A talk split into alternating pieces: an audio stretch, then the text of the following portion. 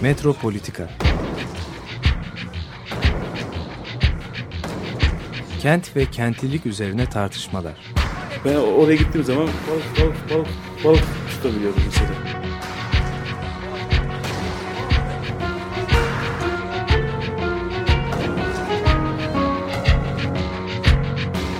Hazırlayıp sunanlar Aysin Türkmen, Korhan Gümüş ve Murat Güvenç.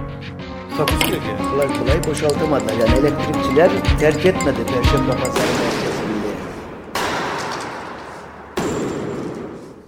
Merhabalar değerli Açık Radyo dinleyicileri. Merhaba. Bugün Aysim Türkmen'le ben Korhan Gümüş birlikteyiz Metropolitika programında. İşleyeceğimiz konu geçen haftadan e, biraz e, geliyor. 9 e, Kasım haberleri gazetelerde çıkan haberler. Binalar yükseldi, gönüller çölleşti diye Cumhurbaşkanı'nda demeci var. Biz biraz burada bir kazıma yapalım istersen. Çünkü bu haberler ilk defa olmadı. Benim önümde en azından üç tane buna benzer farklı tarihlerde çıkmış haber var. Bunlardan ilk önce ben 26 Ekim'de çıkan bir, e, Cumhuriyet'te çıkan bir araştırma var. Hazal Ocağan araştırması. Gerçi Hazal Ocağan araştırması deniyor ama yazı okununca TOKİ'nin uzmanlarının yaptığı bir araştırma olduğu anlaşılıyor. Şimdi burada Hazal Ocak ne yapmış?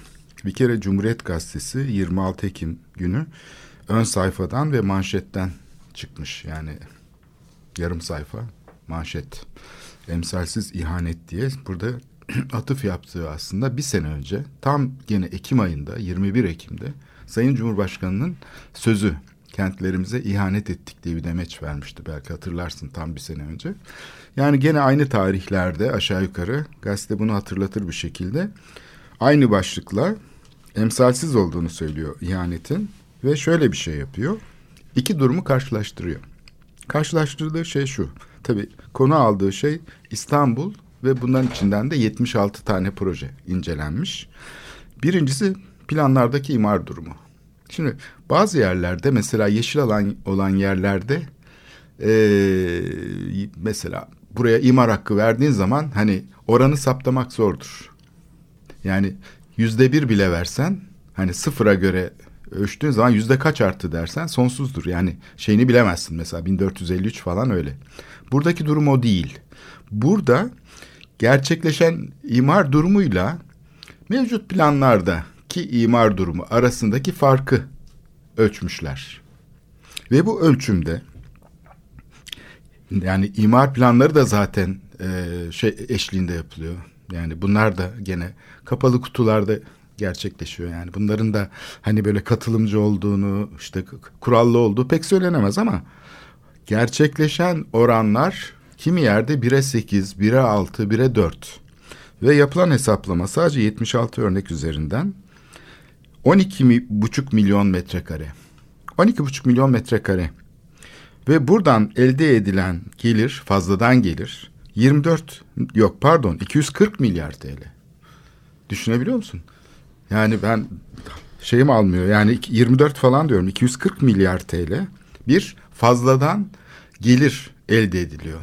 Zaten gözlerimizle bunu görüyoruz. Hani şöyle bir adalardan karşıya baktığın zaman şehrin ne hale geldiği ortada. Ya da e, Florya işte Ataköy sahilleri falan bütün o yeşil alanlar nasıl imara açıldı? Bunlar gayet şey yani böyle grafik gibi gözüküyor değil mi? Şimdi bu araştırmanın aslında ortaya koyduğu bir şey var. Ee, şehirler özellikle de son dönemde yani plan kararlarına göre gelişmiyor.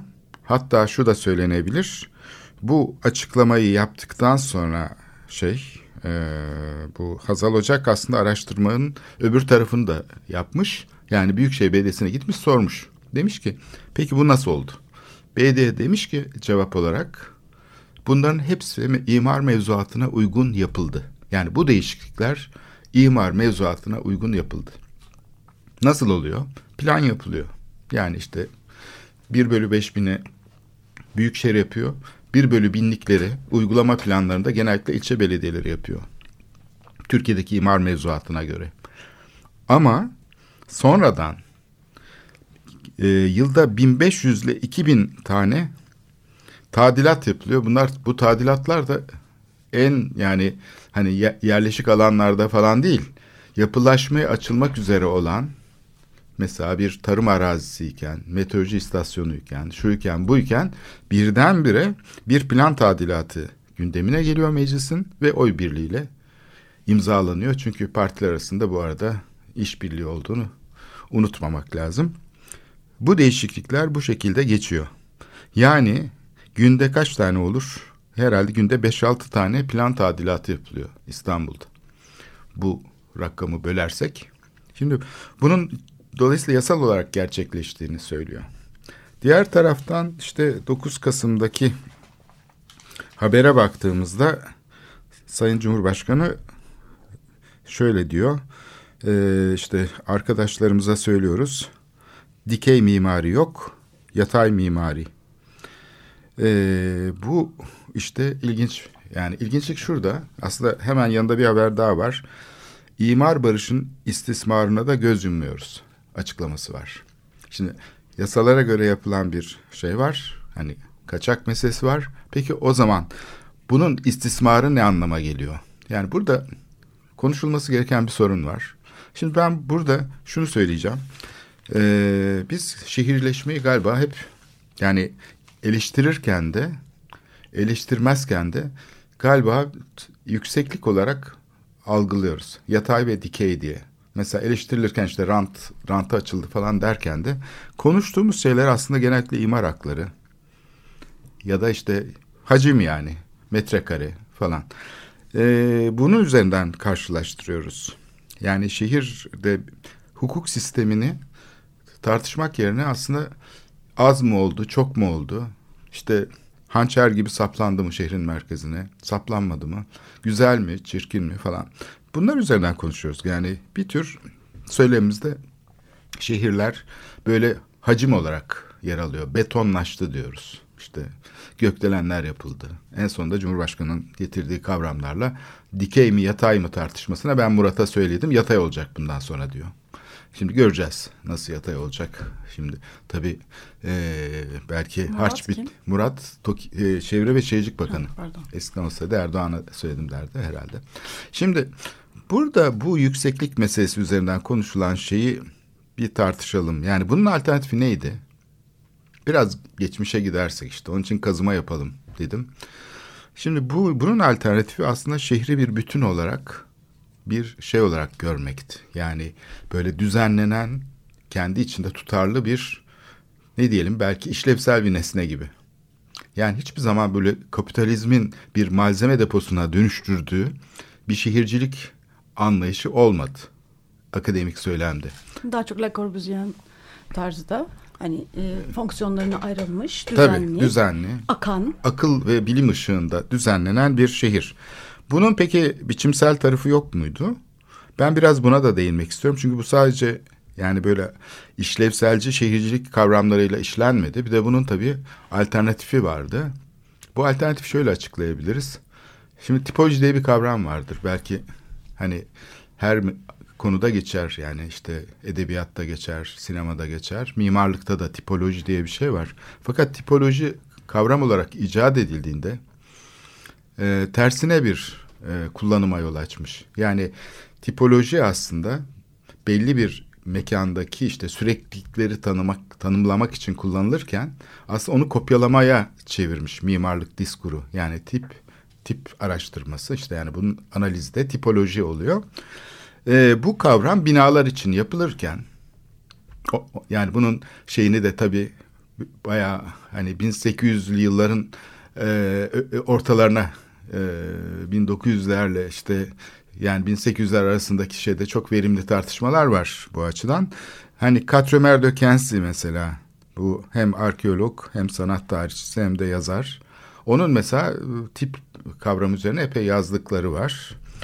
Tip kavramı e, acaba hani şey midir? O diyor ki yani tip kavramı aslında başka bir şeydir. Model kavramı başkadır. Tip benzerlikleri tanımlamak için kullanılır.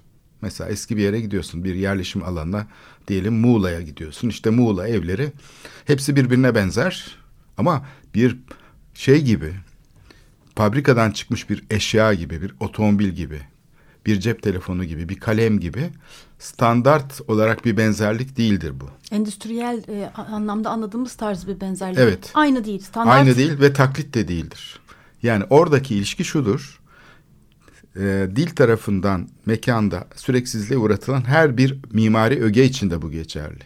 Sadece mimari yani mekanı sadece mimarlıkta da sınırlandırmamak lazım. Birçok konuya, dansa, müzeye falan her şeye uzanabilirsin, yemeklere falan. Burada adlandırılan her şey aslında bir yapma bilgisine tekabül ediyor. Yani Muğla'daki evlerin her birinde bu bilgi evet kullanılıyor. Birbiriyle çok benzer ama aynı değiller. Aynı değil. Evet buna işte tip e, Buna aslında tip diyoruz. dememiz gerekir Model diyor. Katromer Dökensi o taklit yapılan yani işte bu Türk evidir diye hani 1930'larda falan hani Türk evi plan tipleri şemaları vardır ya öyle kitaplar. O tip değildir diyor. O modeldir diyor. Çünkü orada diyor tıpkı bir endüstriyel üründe olduğu gibi dizisel olarak çoğaltılacak olan şeyin bir ilk örneği, prototipi ortaya konur ve sonra ondan tekrarlanır diyor. Yani ondan kalıp alınır mesela işte 19. yüzyılda çok yaygın süslemeler mesela. Kalıp alınıyor işte bir şey yapılıyor. Tahtadan bir ilk örnek yapılıyor. Şimdi bütün bak modern mimarlığın aslında şeyi burada. O ilk üretimin aslında bir deneysellik alanı olduğunu fark edenlerde hani William Morris'ten, John Ruskin'den şeye doğru uzanan Bauhaus'a doğru uzanan çizgi. Bu çok çok enteresan bir şey. Farkında olmadan belki de farkında olarak zanaate geri dönme kavramı aslında bir bakıma bu e, alanı sorunsallaştırma. Yani bilginin asıl üretildiği alanı sorunsallaştırma ve onun e, bir kopyalama eylemi değil bir deneyim alanı olduğunu ortaya çıkarıyor. Yani modern akademik, akademik dünyanın sanatın ortaya çıkışındaki önemli kırılma noktalarından biri de bu Katromer de Kensin'in aslında işaret ettiği konu tiple modeli birbirine karşıt olarak tanımlıyor. Birbirlerinin aynısı bile olsalar diyor. Yani bir tane tip var. Mesela diyelim ki bir e, şey yapılmış. Bir obje, e, bir sandalye olsun bu. Bir de bunun kopyası var. Tıpkısının aynısını makineden çıkarıp yani kopyalıyorsun ve bir şeyle üç boyutlu bir printerla mesela şeyini çıkarıyorsun. Şimdi biçimleri aynı. Bu, buna da tip diyemeyiz diyor. Bu modeldir diyor. Bu tip değildir diyor. Çünkü e, herhalde tipten Hı. dolayı soyutlanarak yapılan başka bir şey.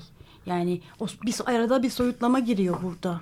Burada çok enteresan bir şey giriyor. Aslında Foucault'un, Michel Foucault'un hep işaret ettiği aslında e, temsil teknikleri giriyor. Yani kartezyen şey e, bu ne yapıyor?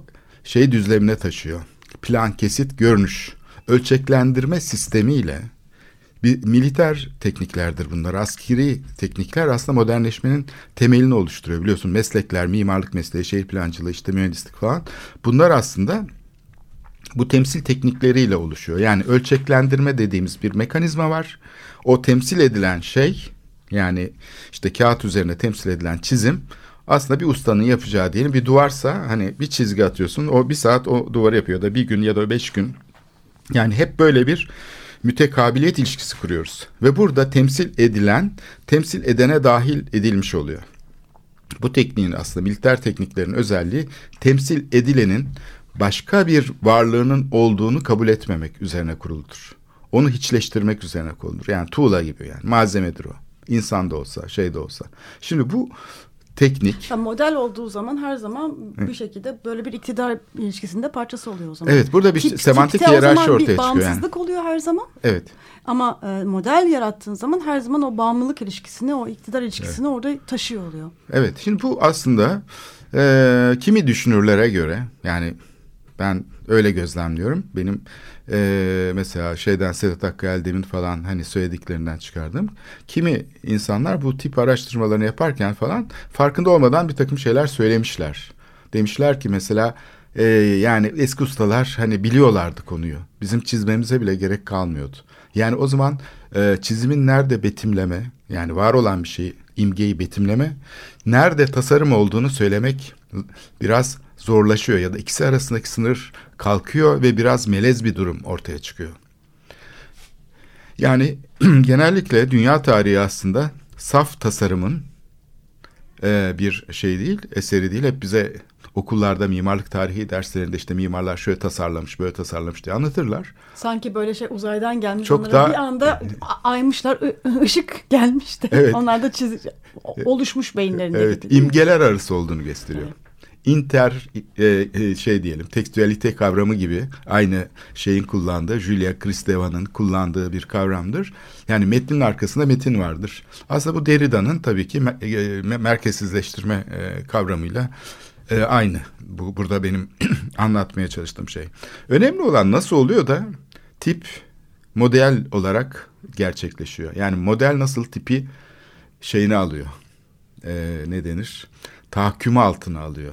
Yani onu artık ele geçirmiş oluyor. Mesela bir kimlikten söz ederken de bu böyle. Bir şeyi temsil ederken aslında o temsil ne kadar hakiki olursa o kadar aslında işte modelleşmeye başlıyor. Dolayısıyla buradaki bütün e, hani e, ve e, şeyde e, öznede toplanmış oluyor. Bütün Evet. güç de öznede toplanmış oluyor. Yani objekte hiç subjekte, öznede e, nesnede hiçbir şey kalmıyor. Evet nesne Hiçbir şey taşımıyor oluyor. nesne kendisini aslında ifade edemez oluyor. Temsil edilmeyen oluyor. Aslında temsil edilen ama nesne Her temsil zaman eden aslında bir temsil olarak. edilmeyen oluyor. Çünkü her zaman özneye bağımlı hale geliyor. Temsil edilmeyenin sesi de temsil edenin sesi oluyor. Vantrilok gibi onun adına konuşuyor. Yani işte mazlumlar adına işte falan filan bu şey oradan Gayatri Spivak'a doğru uzanıyoruz. Şimdi burada benim bu konuyu gündeme getirmemin nedeni şu. Bu tip meselesi, tip araştırmaları 19. yüzyıl sonrasında tuhaf bir şekilde şehir tipolojisi var mıdır diye bir tartışmaya yol açıyor. Şimdi orada bir kavram daha gündeme gelir. Mesela Viole Ludük'ün e, işte bu ansiklopedisinde ya da sözlüğünde ya da mimarlık üzerine konuşmalarında falan sürekli dile getirdiği bir şey vardır. Viole Ludük mesela şey der. e, bu yapıların dizilişi. E, bu dizilişi diyor yangınlar düzenliyor diyor. Yangınlarla şehirlerin formu etkilenebiliyor. Yoksa orta çağdan kalma düzenleri devam ediyor. Biz bunu yangınlarla yani yıkımlar o tarihte fazla herhalde e, şey değil çok yaygın değil. Paris yıkımları sonra yaygınlaşıyor bütün dünyada ama belki Viole Ludük'ün işaret etmek istediği şey bir de bir gerçek var. Hani yangın geçirmiş bölgelerde şehir dokusu yeniden ele alınabiliyor. Oysa ki konut ölçeğinde tek tek yapılırken değişiklikler, yeni binalar dahi yapılsa, modern binalar dahi yapılsa bugün eski orta çağdan kalmış ya da işte şeyden kalmış tasarlanmamış bir şehir formu üstüne oturuyorlar. İstanbul tam buna örnek. Tam örnek evet tarih Bütün yarımadada yeni tarih yapılan yarımada. binaların hepsi aslında E, İstiklal plan Caddesi öncesi. öyle. İstiklal Caddesi'nde biraz işte bu yangın sonrası tramvay yolu açılırken falan bir şey yapılmaya çalışmış. Bir de Galata'nın falan ara sokaklarında yani tam böyle Beyoğlu aslında bir ızgara plana çevrilmeye çalışılmış. Tophane ile ayrımı hemen görürsün bir sokaktan gidersin. Ama yapılamamış imar, imar yüzünden. Yani orada pardon e, mülk sahiplerinin e, Şeyleri olmuş. yüzünden. Bazı yerlerde olmamış. böyle kalıvermiş. Yollar gelir böyle kalıverir hatta. İşte gidemez. Orada çıkmaz sokağa dönüşür ya da daralır. İstiklal'de bunu görürüz eski fotoğraflarında. Sonra O anlamda aslında tarihi yarımı da çok daha iyi düzenlenmiştir. Ben modern şehirciliğin daha iyi bir örneği der. E, hatta Zeynep Çelik diyor bunu. Çünkü e, orada e, şey yok. E, daha az mülkiyet var. Mülkiyet e, gibi bir şeyle karşılaşmıyor belediye. Dolayısıyla çok daha rahat hareket edebiliyor. evet. Şimdi Yangınlardan sonra. tabii tabii çünkü yani e, Beyoğlu'nda kapitalizm geliştiği için yangın olsa da sigortalı binalar, mülkiyet tescilli falan. Geçmişteki tescil sistemleri de bugünkü gibi değil yani kadastral paftalar yok. Yani onun için yangın Yangından her şeyi. sonra herkes çeviriyor hemen arsasını. Evet. Dolayısıyla düzenleme yapmak, şehir düzenlemesi yapmak çok daha zor hale Evet geliyor. ancak mekanın üstünde kendi haklarını koruyabiliyorsun. Aynı eskiden köylerde olduğu gibi hani toprak şeyleri kavgaları olurdu. Şimdi burada ilginç olan şey şu. Bu şeyi e, Katro Dökensi tipi modelden ayırdı. Bunu ayırdı ama bütün mimarlık eğitimi aslında tiple modelin karışması üzerine kurulu. Hep işte hangi şeye bakarsak akıma, milli akımların hiçbiri mesela bu milliyetçilik yani işte şey kullanılan kavramlar, e, kendini adlandırmalar, e, etnik e, şeyler, bunların hiçbiri aslında bu vatandaşlık üretimi de dahil hiçbir zaman aslında şeye tekabül etmiyor. Tipe te- tekabül etmiyor. Her zaman bir model var. Otorite tarafından tanımlanan bir model. O askıya alıyor bütün aslında benzerlikleri. Evet benzerlikler var. İnsanların işte dilleri en başta yani biz anlaşabiliyorsak farklı sesler çıkardığımız halde anlaşabiliyoruz. Demek ki yani Türkçe diye bir dil var. Ee, ama bu Latince nasıl bir ölü dildir? Öbür taraftan da öyle bir temsil alanında sürekli işleniyor ki bizim program başlığında olduğu gibi imgeler tasarlanabilir mi? Evet tasarlanabiliyor. İşte bunu da Ferdinand de Saussure'un kitabındaki o ünlü tartışma vardır. O der ki dil birey ötesidir. Tasarlanamaz der. Değiştirilemez. Bunu bireyler değiştiremez diye ısrarla söyler. Şeyde e, bakarsan işte e, Anıtkabir'de işte şey vardır. Atatürk'ün okuduğu kitaplar bölümü vardır seksiyonu. O Camekan'ın içinde de Ferdinand de Saussure'un o kitabı durur. Atatürk o satırların altını tam da o sayfa açık duruyor. İlginç olan da o. Yani tam da o Ferdinand de Saussure'un e, dil tasarlanamaz dediği sayfa Anıtkabir'de açık duruyor. Ve oraya Atatürk kırmızı kalemle, kır, kırmızı sabit kalemle kırmızı çizgiler çizmiş ve altına şey yanına da ünlemler koymuş. Çok enteresan. Bu kitabın Türkçe'ye ilk çevirisi Türk Dil Kurumu tarafından yapıldı. Türk Dil Kurumu da bu çeviriyi yapan Berke Vardar bu kitabı hiç görmediği halde tahmin ediyorum. Yani Atatürk'ün Atatürk Müzesi diye bir yer var yani Anıtkabir'de. Atatürk'ün okuduğu kitaplar bölümünü gö- görmediği halde kendisi de çevirirken aynı şeyi yapmış. E, dil tasarlanamaz lafının altına bir tane şey sonuna bir tane yıldız koymuş. Dipnotta demiş ki bu görüş artık değişmiştir. Yani bayağı kitaba müdahale etmiş. Yani çevirmen kitabı bu bölümü geçersiz diyor. Yani bu görüş artık e, günümüzde geçersizdir diyor. Şimdi demek ki rahatsız olmuş. Şimdi tam da bu tartışma yani şehir tasarlanabilir mi? Şehir imgeleriyle oynama meselesi de buradan e, ortaya çıkıyor. E, bu akım yani tiple modeli karıştıran akım şehirsel morfoloji diye bir kavram var. Yani şehir morfolojisi diye üniversitelerde hatta böyle bir akademik disiplin alanı da açılmış durumda. Şehir biçimlerini analiz ediyorlar. Acaba şehirlerin de bir tipolojisi olabilir mi? Yani düzenlenmesi için bir form olabilir mi? Demek ki şehircilik şeyi epistemolojik olarak iki, iki şeyden iki uçlu bir şeye sahip. Bildiğimiz yani rasyonel şehircilik dediğimiz şey işlevselci ilkeler üzerine kuruluyor. Yani işte bu Le Corbusier'in deminki zonlama tekniğini dile getirdin. Fonksiyonları ayıran e, bir şehircilik. Bir de Jane Jacobs. öbürü ise e, çok da fazla tartışılmamış olan öbür şehircilik anlayışı ki o daha böyle morfolojist mi diyelim daha biçim bilimsel yani birisi daha işlevselci isken öbürü daha biçimci. Buna da örnek aslında şeyi verebiliriz. Yani çok yanlış olmaz zannedersem. Hani Henri Prost'un İstanbul'a geldiğinde yaptığı düzenlemeleri mesela rasyonel gibi de gözükür. Yani işlevseldir aynı zamanda. Yollar açar, bulvarlar açmaya çalışır falan. Ama yaptığı düzenlemelerde bir taraftan böyle bir neoklasik şey hakimdir. Yani Paris bahçelerine anımsatır, saray bahçelerini anımsatır, köşelerini yuvarlatır, balüstratlar koyar, heykeller yerleştirir. Yani Auguste Perret'in yaptığı ilk opera binası bile bu neoklasik şeylere gönderme yapar. Yani çok da rasyonel değildir. Dolayısıyla tip deyince aslında karşımıza o tipi şeyden arındırmak, süslemelerden de arındırıp hani ikinci milli akımına doğru biraz kayıyoruz şimdi. Hani mimarlık tarihinde birinci milli daha çok Osmanlı referanslarıyla e, gerçekleşir. Onu tasfiye eden Ankara merkezli ikinci milli akımı ise işte buradaki tip kavramını daha soyutlamacı bir e, yöntemle ele almaya çalışır. Çünkü şeyin süzgecinden geçmiştir yani bu bir bu tip model karşıtlaşması e, tartışmalarından.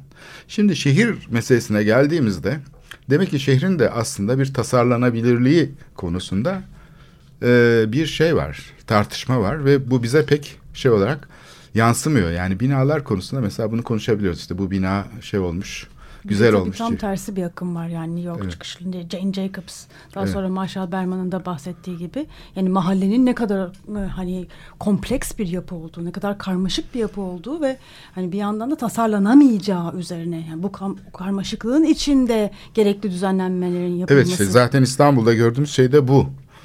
Yani hani Bruno Latour'un biz hiçbir zaman modern olmadık diyor ya.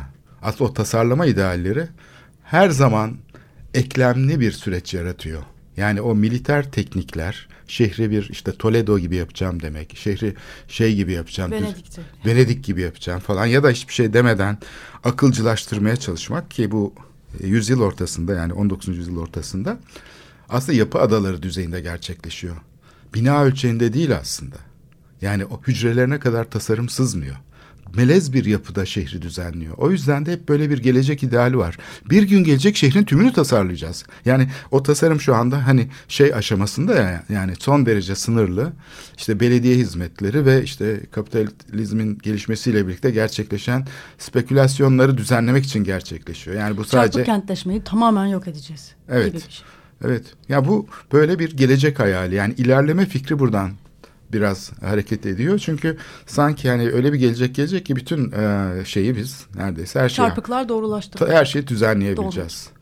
Çünkü o, o zamanlar şehrin çok küçük bir bölümü denetlenebiliyor açıkçası. Şehrin en düzenli olduğu zamanlar da onlar aslında. Yani şöyle bir şey var.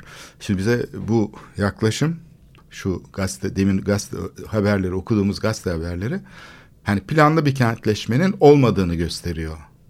Değil mi? Aslında tam tersine planlı bir kentleşme olduğunda bu oluyor.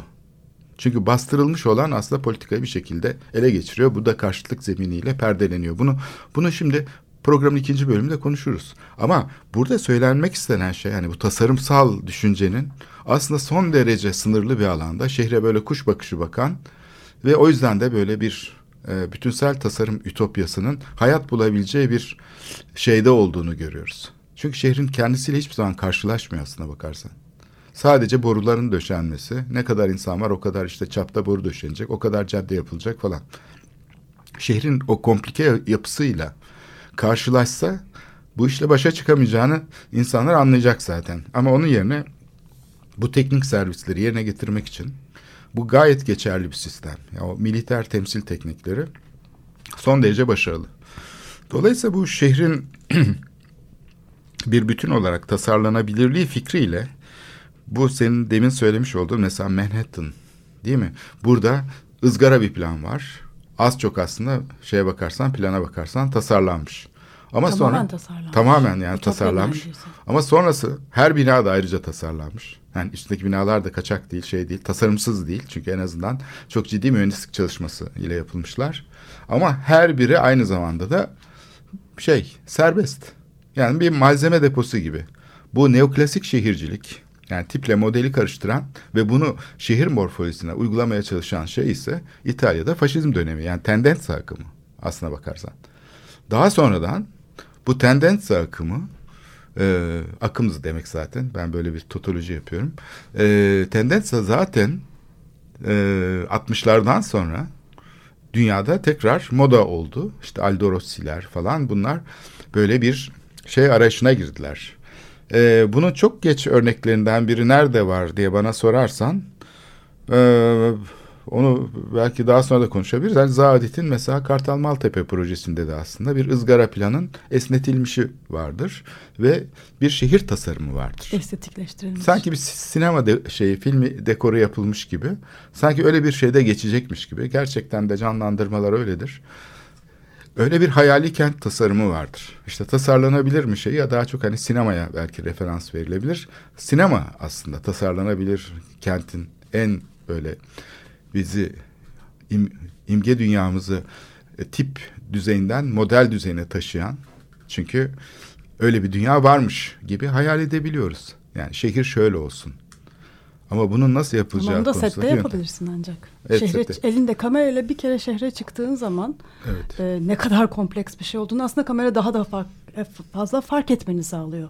Öylesine bir şeyler çekmeye başladığın zaman bir türlü narratif e, kurgu şeyini yakalayamıyorsun. Mümkün değil. Çok karmaşık. O karmaşa bir anda sıkıcı gelmeye başlıyor ama aslında tek tek baktığın zaman çok çok karmaşık olduğu için de sıkıcı geliyor. Çünkü bir türlü ayrıştırıp o soyutlamayı yapamıyorsun. Aslında sinema bir yandan da temsilin ne kadar zor bir şey olduğunda yani ve dolayısıyla tasarımın da ne kadar zor bir şey olduğunu da bize fark ettiren bir alan. Evet bu şeyi istersen programın ikinci bölümünde şimdi bu şehir tasarlanabilir mi? Şehir imgesinin tasarımı üstünde durduk. Onun için özellikle tipoloji kavramı, morfoloji kavramını da kullandık. Ee, biraz bu e, gazetedeki 9 e, Kasım Cuma günü Hürriyet Gazetesi'nde e, Cumhurbaşkanı'nın açıklaması var. Onun üzerinden giderek e, şehri bir e, imar hakkı, yataylık, dikeylik üzerinden tartışmanın dışında bir de aslında biçim bilimsel açıdan ya da şey açısından tartışan ve o açıdan da kurallar getirmeye get e, çalışan bir de şehir e, şey var. Şehircilik teknikleri var. Bu ikisi arasındaki ilişkiyi aslında konuşuyoruz bir parça. Programın ikinci bölümünde de buna devam edelim. Şimdi e, Killing the Moon'dı galiba parçamızın ismi değil mi? Evet. Echo and Bunnyman'den dinliyoruz.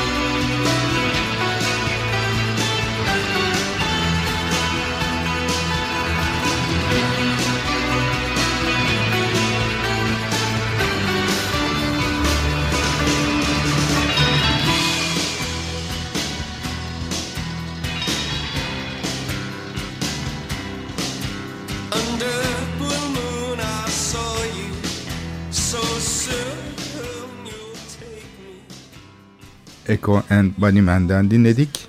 Cling the Moon isimli parçayı.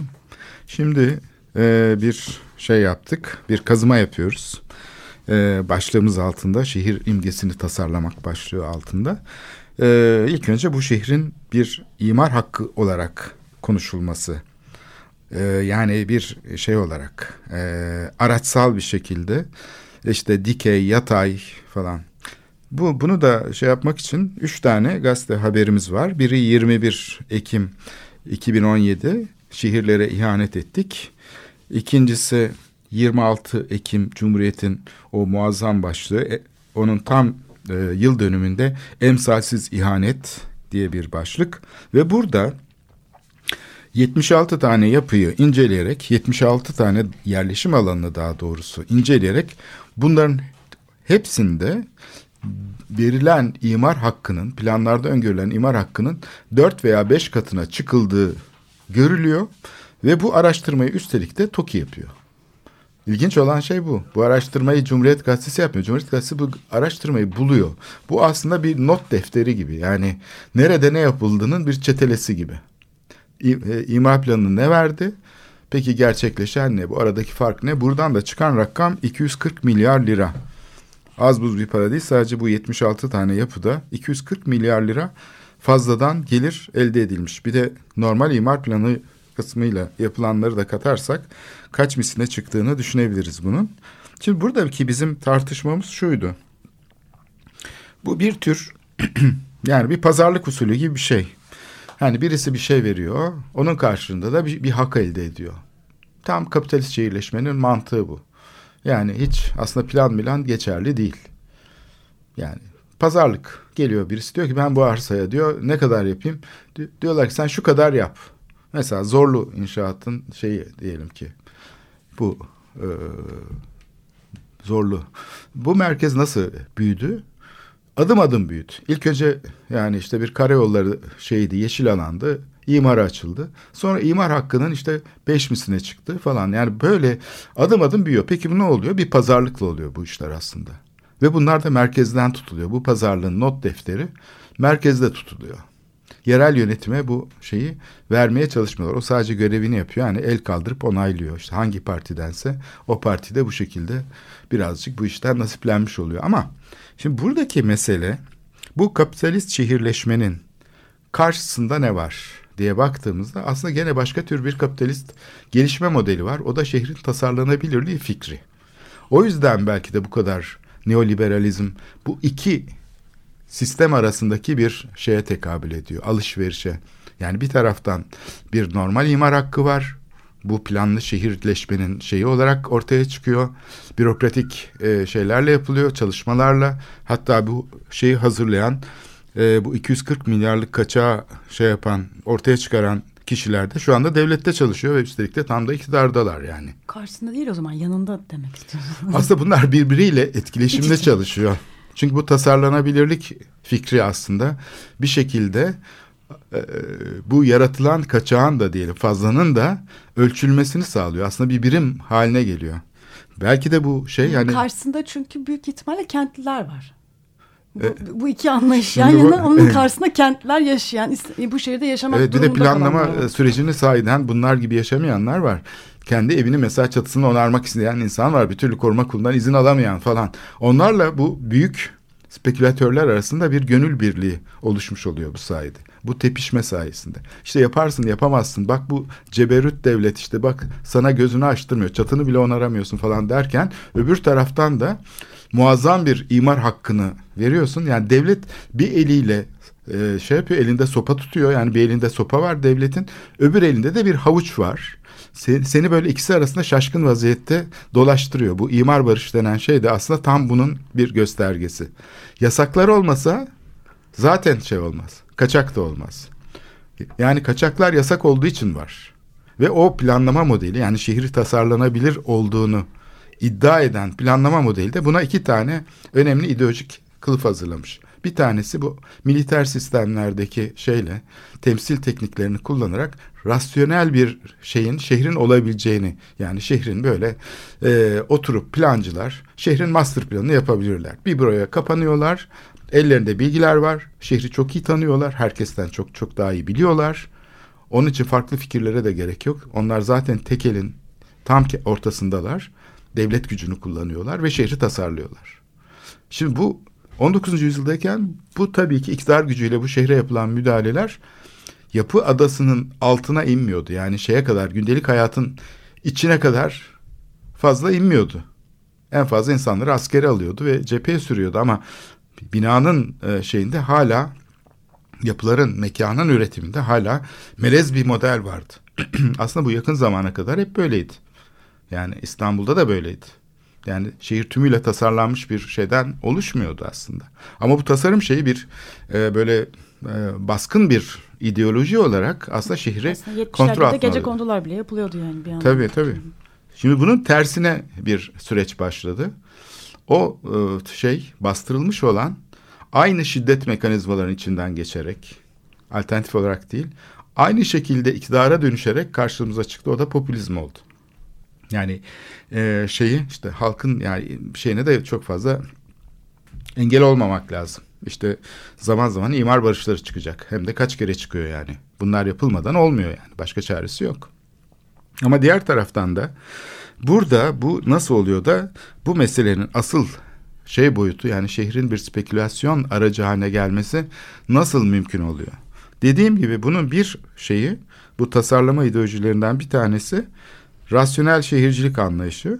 İkincisi de tipoloji kavramını yani bu tarihi şehir e, şeyini mantığını e, çeşitli şekillerde şehir biçimine morfolojisine taşımaya çalışan bir ikinci planlama şeyi daha var eşiği daha var.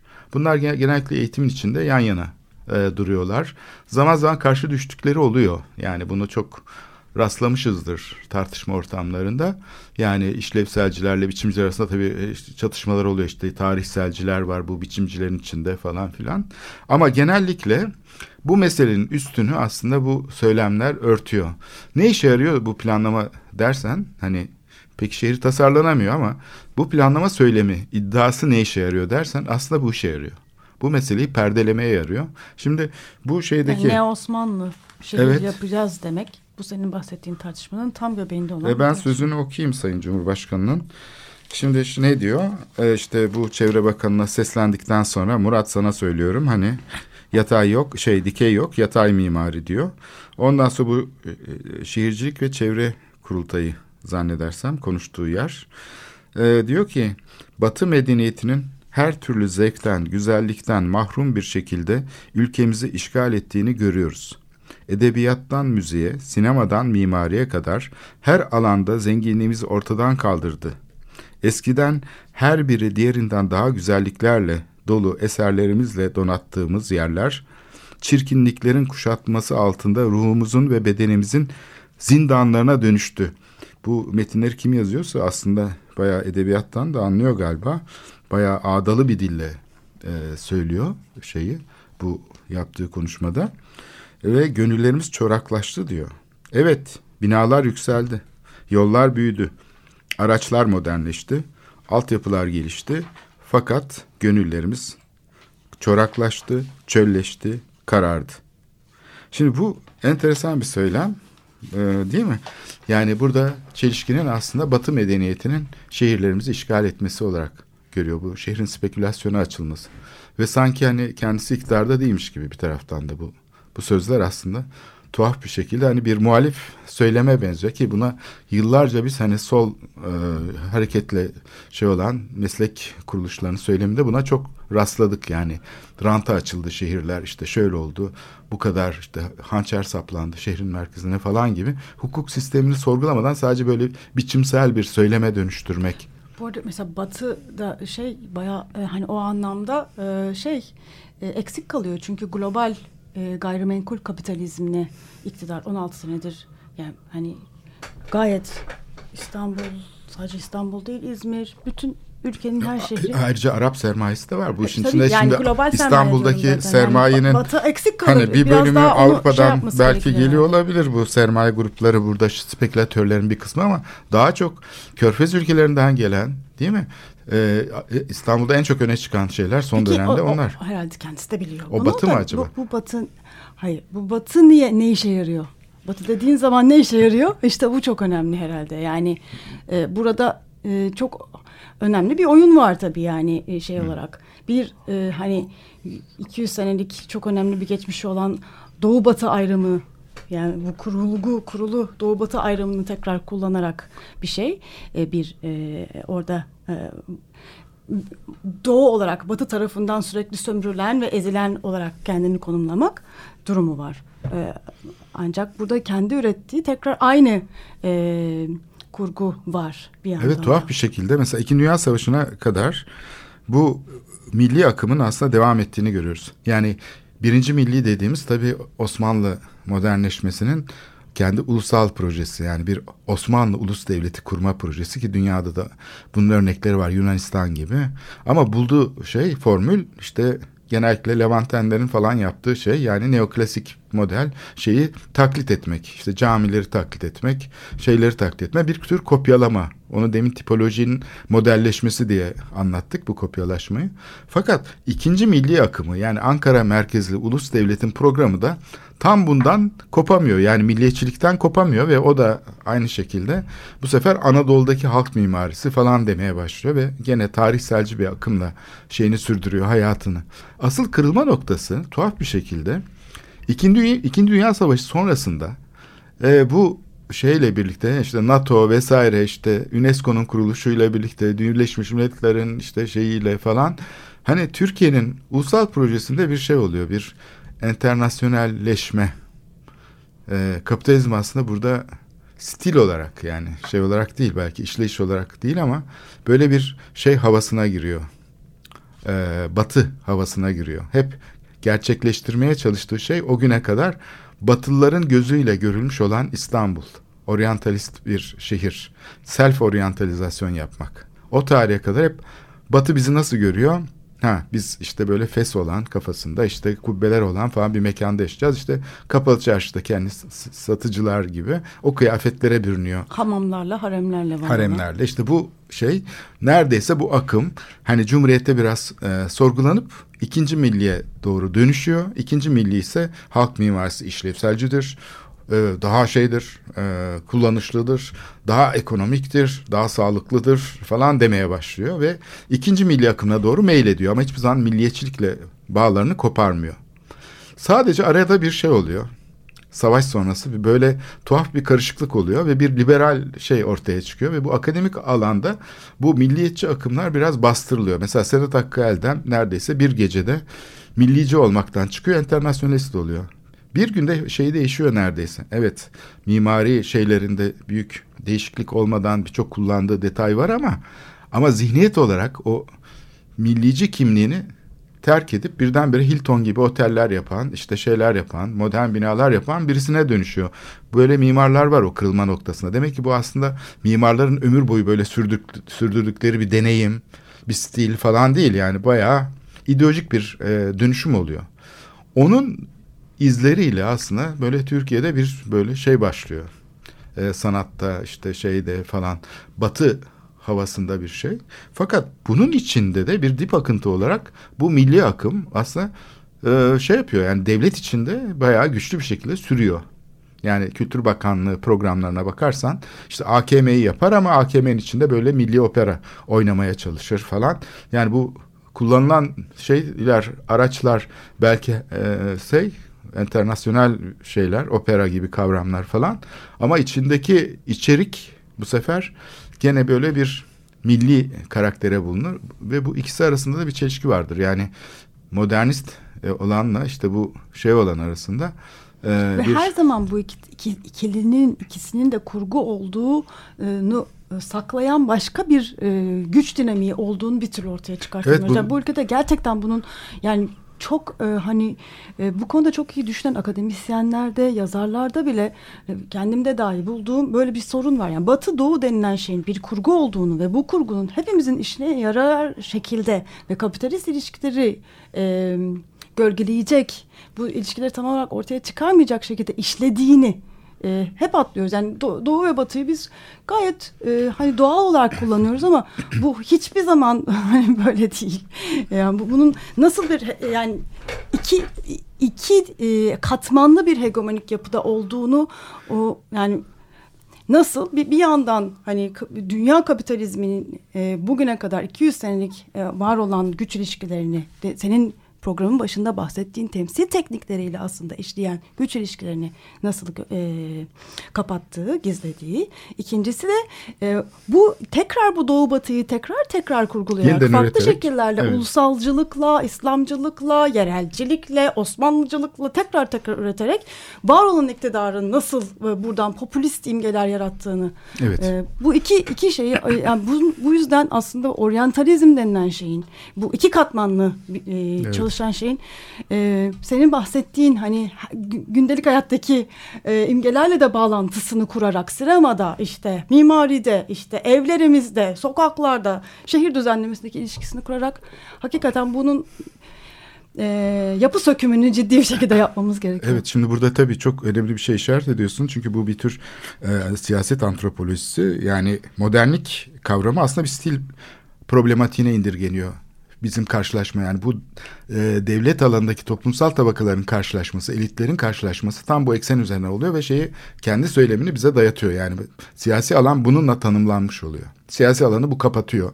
Diğerini karanlıkta bırakıyor. Karanlıkta bıraktığı şey nedir? Aslında sınıf perspektifidir. Oysa ki modernleşmenin asıl e, yani şey tarafı e, yenilikçi tarafı ya da bu süreci değiştirecek şey sınıf perspektifidir ve bütün Bauhaus'un oluşumuna yol açan süreçte olduğu gibi aslında o e, şeyin emeğin örgütlenmesini sorgular. Sınıf hayaleti olmadan sınıf siyasetinin hayaleti diyelim.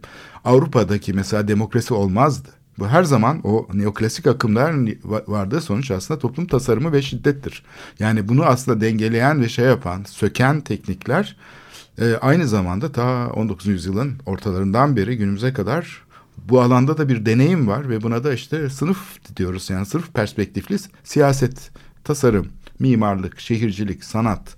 Ee, Türkiye'de zannedersem bu sınıf perspektifini kaybetmemize yol açıyor bu ikili kutuplaşmış şey. Siyasi alanda biz zannediyoruz ki yani insanlar işte toplumsal tabanlarına kadar bu siyasi şeyler uzanıyor.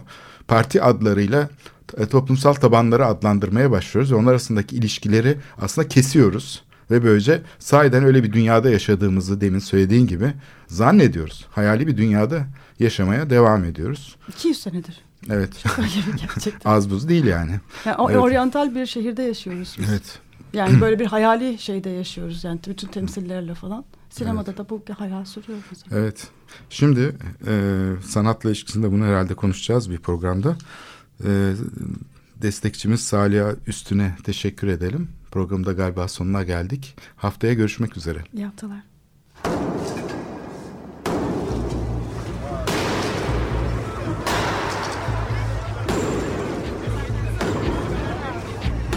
Metropolitika Kent ve kentlilik üzerine tartışmalar. Ben oraya gittiğim zaman balık balık balık balık tutabiliyordum mesela.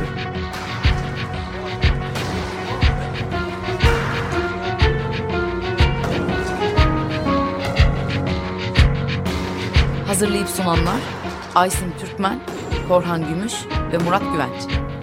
Takusu yok yani. Kolay kolay boşaltamadı. Yani elektrikçiler terk etmedi Perşembe Pazarı